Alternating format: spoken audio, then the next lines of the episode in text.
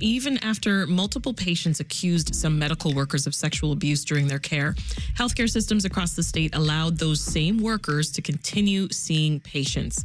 That is one of the key findings in a year long Chicago Tribune investigation that dropped over the weekend. Now, Trib reporters identified 52 healthcare workers in the past decade who were accused of sexual misconduct with patients. And they looked into how hospital systems failed to adequately report and address the allegations showing that Illinois healthcare providers have often tried to quietly handle these cases. Emily Hoerner is an investigative data reporter at the Chicago Tribune, and she's back here at Reset. Welcome. Good to see you. Yeah, great to be here. Now, this has been a long project uh, for you and Chicago Tribune reporter Lisa Schencker. So, talk about how you compiled all of this information. Yeah, so we had to search a lot of different places to, you know, try to identify these types of cases. There are, you know, big names that you hear about every once in a while mm-hmm. when a, a, you know healthcare provider gets accused by like multiple patients.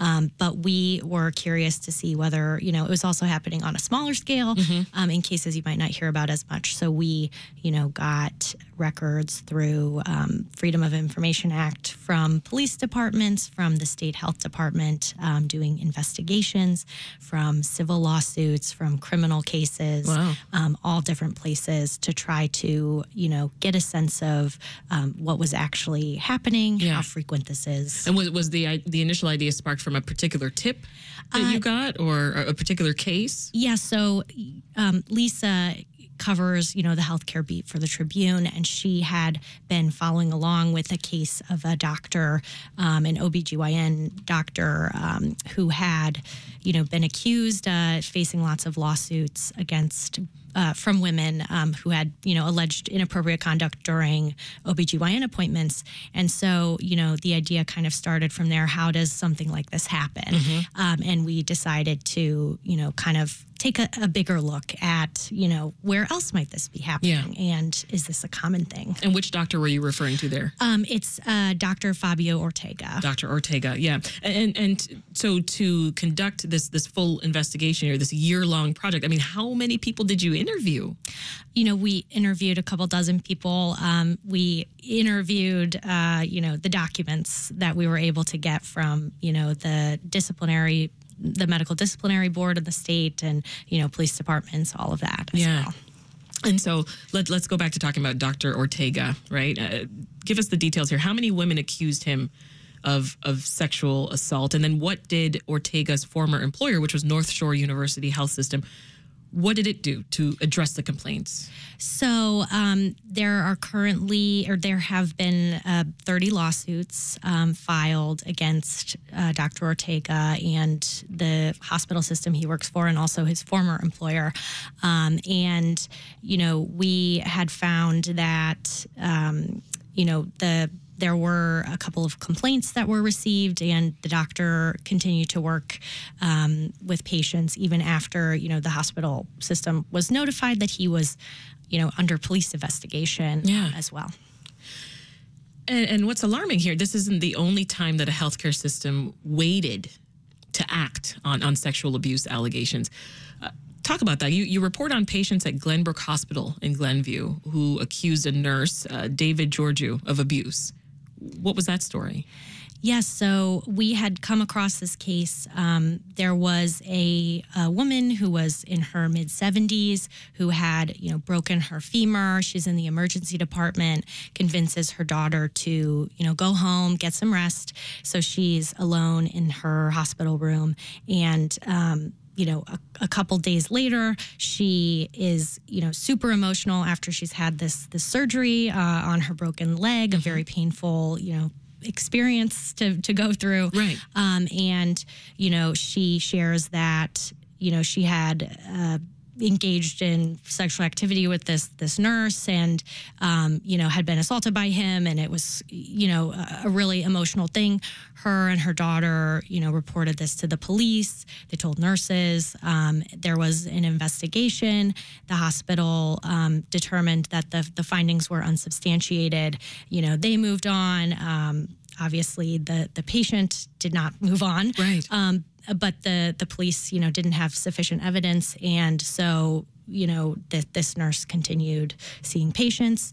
Um, about nine months later, another patient makes like a quite similar um, allegation of abuse uh, at the hospital, mm-hmm. and it's only you know after that incident that um, that nurse was you know terminated, and he was uh, later criminally charged and um, is you know currently serving time in prison related to the the first attack. Right, but at first, even with this woman and her daughter's complaint, the hospital system found that there wasn't enough evidence, or the police found rather, that there wasn't enough evidence at the time. So the hospital allowed him to keep working with more patients.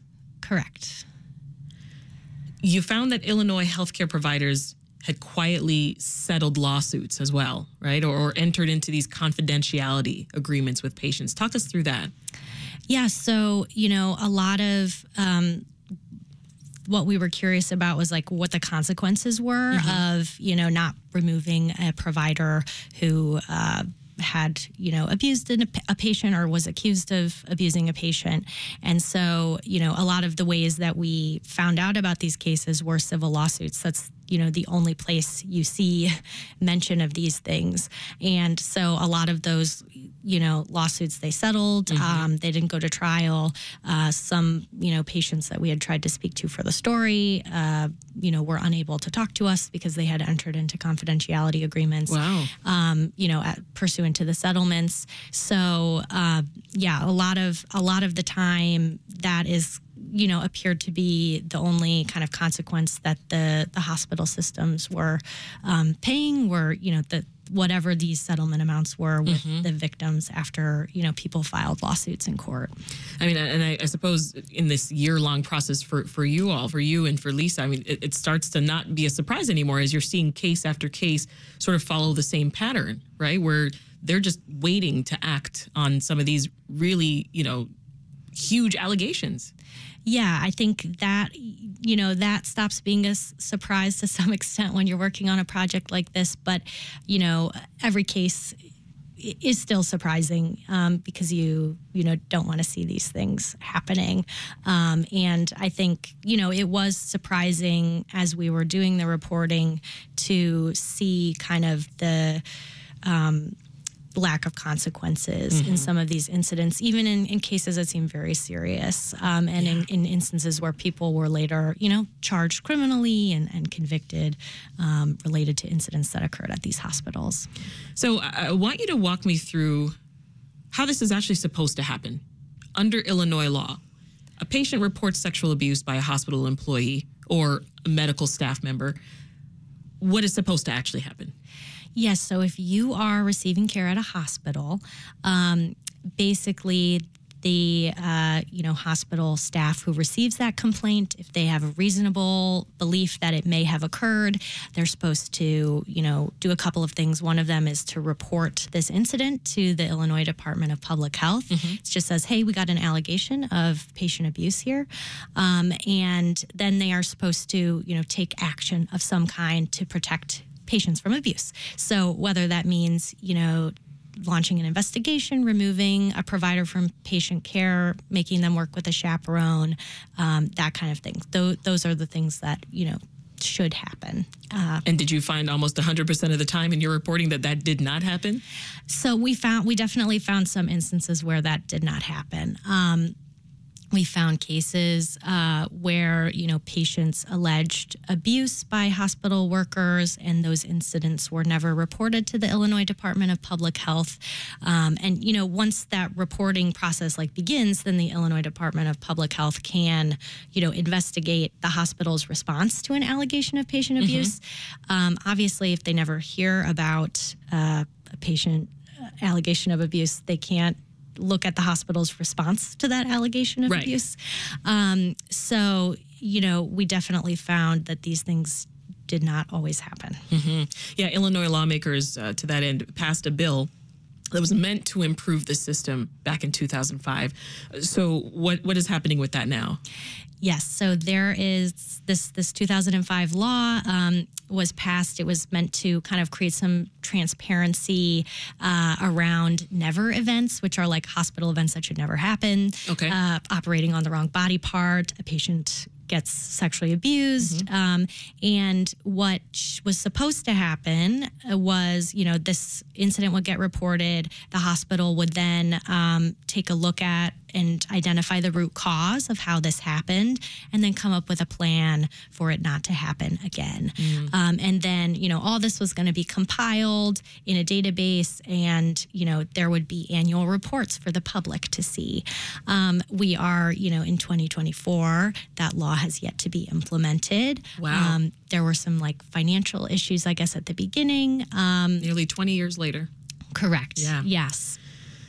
And the law included a loophole that, that health systems fell into, uh, like what, what happened here with the accusations by patients at the Illinois Bone and Joint Clinic. What was that story? Yes. So, um, you know, if you are not getting care at a hospital, um, this kind of reporting requirement to the Illinois Department of Public Health uh, does not exist. The Illinois Dep- uh, Department of Public Health doesn't have, you know, oversight. They don't. You're not. They're not responsible for investigating um, what goes on there. You know, uh, it's So, it's so what covered. kind of recourse does the state have in place uh, if healthcare providers don't promptly report patient abuse? So, um, you know, outside of hospitals, uh, the like you could potentially lose your ability to operate a, a clinic um, if you don't, uh, you know, get rid of a person who has uh, behaved inappropriately. Yeah. Um, but you know, outside of that, um, That that's it. And that leaves patients with with what, right? I mean, how are they recovering from from the abuse? yeah, we you know spoke with with patients, and um, understandably, these experiences were traumatic um, and not easy to get over if you're a patient and you've experienced something like this in you know a healthcare setting. Um, some people told us you know it, it was hard to continue getting medical care, um, you know, and feeling safe uh, to to be able to do that. Yeah, I can imagine. And and you and your colleague Lisa Schencker, you're, you're not done. You say that you're going to continue this reporting. Leave me with this. What kind of information are you you still looking for? What what questions are still left? And and how can folks reach out? Um, you can definitely reach out uh, on our website. We have a, a form for people to fill out. You know, if they want to share information on this topic about you know how healthcare systems responded to um, allegations of abuse. So On know, ChicagoTribune.com? Yes, on chicagotribune.com. Um, and, you know, there will definitely be more reporting on this topic. We're looking, you know, more deeply uh, in future stories um, at, you know, providers who uh, don't have oversight by the Illinois Department of Public Health. You know, these are things happening outside of hospitals. Um, so, you know, that's to come. Yeah. Um, stay tuned. Uh, there will be more. Good story. Emily Hoerner is an investigative data reporter at the Chicago Tribune. Thank you so much for making the time. Yeah, thanks for having me on.